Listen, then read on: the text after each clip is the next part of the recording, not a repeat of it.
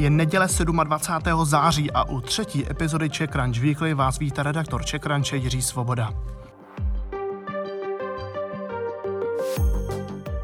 V našem novém podcastu vás každou neděli v krátkosti informuje o tom nejzásadnějším ze světa biznisu, startupu nebo technologií za poslední týden. Tímto audioformátem doplněme náš týdenní newsletter, který najdete také na webu ccweekly.cz.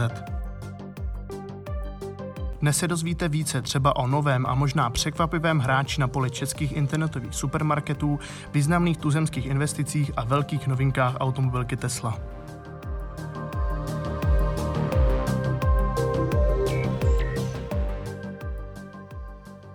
Vesnic rovnou do onlineu. I tak by se dala popsat nová strategie maloobchodního řetězce Coop. Naskakuje totiž na trend internetových supermarketů a chce se zaměřit hlavně na vesnice a malá města. Do služby zvané e-Coop je zapojena pětistovka z dvou a půl tisíc obchodů po celém Česku. U jednotlivých poboček vyrostou boxy pro vyzvednutí objednávek, až ke dveřím vám ji zatím Coop nedoveze. Český úspěch Kuala Lumpur. O srovnávači cen iPrice jste možná ještě neslyšeli, ale tento projekt českého podnikatele Davida Chmelaře nabírá v jeho východní Asii na síle. Jde v podstatě o obdobu české heuréky, tedy hlavně srovnávače cen. Každý rok přes něj protečou transakce za 3,5 miliardy korun ze sedmi zemí a hlavně iPrice se líbí investorům. Chmelař už celkově získal 20 milionů dolarů a nyní přidává další miliony od filipínské investiční společnosti. Z filmových Emmy jsou Pandemies. Aspoň tak glosoval letošní vyhlášení slavných amerických filmových cen moderátor Jimmy Kimmel. Blízkly se hlavně snímky z produkce HBO. Hned 11 sošek si odnesl seriál Watchmen, bodovali také seriál Boj o moc a drama Euforie. V mezinárodní verzi slavných cen boduje i česká MOL TV. Jejich seriál Marty is Dead si totiž získal nominaci v kategorii krátkého seriálu. Vyhlášení těchto cen je v plánu na 23. listopadu. Odložené platby už nějakou dobu dobývají české e-commerce. Průkopníkem se na našem trhu v této oblasti stalo Twisto, teď ho ale dohání konkurenční MallPay. Získalo licenci od České národní banky a plánuje nabídnout i prémiové účty. Už teď má 55 tisíc uživatelů a ještě letos vydá i vlastní platební karty ve spolupráci s ČSOB. Inovace v lakírnictví na první pohled asi ne tak atraktivní sousloví, ale právě firma z této oblasti letos vyhrála soutěž Vodafone Nápad roku. Ostravský Spray Vision modernizuje zaběhnuté postupy na lakovacích linkách a díky digitalizaci dokáže ušetřit za materiál a zlepšit kvalitu nanesených laků. Na druhém místě se umístil startup Life Penalty podnikatele Pavla Kacerleho a studia Smashbuster. Ten umožňuje přes mobilní aplikaci pomocí speciálního robota kopat penalty proti skutečným fotbalovým brankářům. Vedle celkově druhého místa si firma odnesla také ocenění za startup roku. Vyústění kauzy automobilky Nikola na sebe nenechalo dlouho čekat. Jak už jsme informovali v minulé epizodě, jeden z nejnadějnějších startupů svého oboru podváděl ve svém propagačním videu. Klamal veřejnost i investory, když tvrdil, že má funkční kamion na vodíkový pohon. Zakladatel Nikoli Trevor Milton nebyl schopen odolat tlaku a skončil ve vedení vlastní společnosti. Cena akcí Nikoli se tak za poslední týdny propadla až na polovinu. Vodík i přesto zůstává horkým kandidátem na palivo budoucnosti a slyší na něj i tradiční palivoví hráči.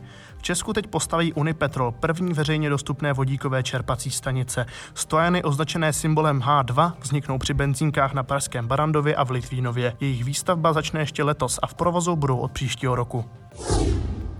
95 milionů korun. Právě takovou investici má nově na konči český startup IP Fabrik. Firma Pavla Bykova se věnuje analýze síťové infrastruktury a projektivní analýze a využívají ho i takový giganti jako Airbus nebo Vienna Insurance Group. Celkem získala už přepoštu 130 milionů korun a na současném kole se podílely hlavně fondy Senovo a Presto Ventures. Švédská startupová pohádka chce být inspirací pro další nápady. Zakladatel veleúspěšné streamovací služby Spotify Daniel Ek chce totiž podpořit startupy ze starého kontinentu jednou miliardou eur. Ty rozdá v průběhu deseti let. 37-letý švédský podnikatel tak chce podle svých slov podpořit místní startupovou mentalitu.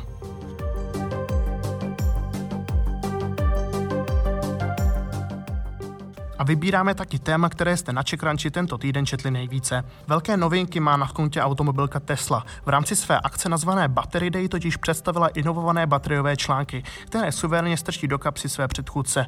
Nabídnou až šestkrát vyšší výkon a pětkrát vyšší bateriovou kapacitu. Jen samotný článek by tak měl zvýšit dojezd Tesla o 16%, v kombinaci s dalšími inovacemi to bude až 54%. Efektivnější a levnější bateriové články otevírají dveře k novým elektromobilům. Ten další z produkce Tesly bude nabízen už za 25 tisíc dolarů, tedy v přepočtu 575 tisíc korun.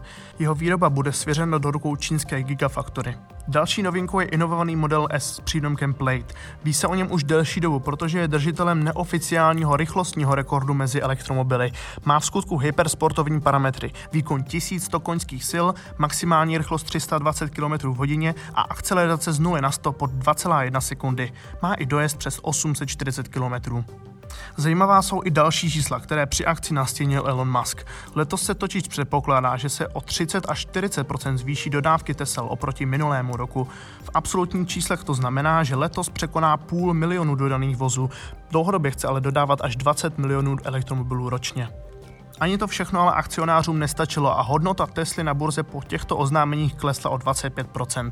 Vliv na to sice měl i celkový negativní vývoj na trzích, nicméně problém je v tom, že většinu současných novinek uvidíme za tři roky nebo i později. Naopak se očekávalo třeba oznámení baterií s výdrží 1 milionu najetých mil, větší dojezd kamionu Tesla Semi nebo levnější verze modelu 3. Ani jedno z toho nakonec nepřišlo. Tento týden jsme na Čekranči vydali i náš další rozhovorový podcast. Hostem byl fotbalista Jakub Jankto. Ten sice především hájí barvy italské Sampdorie, ale od 18 let také podniká a založil i svůj e-sportový tým. Věnovali jsme se taky více tématu zdravého soužití s technologiemi. Ve velkém článku mluví socioložka Karolína Presová o tom, jak nastavit ve firmě digitální komunikaci, aby zaměstnanci nevyhořeli. Částečně se dotýká i témat, které v současnosti rezonují díky úspěšnému snímku Sociální dilema z produkce Netflixu.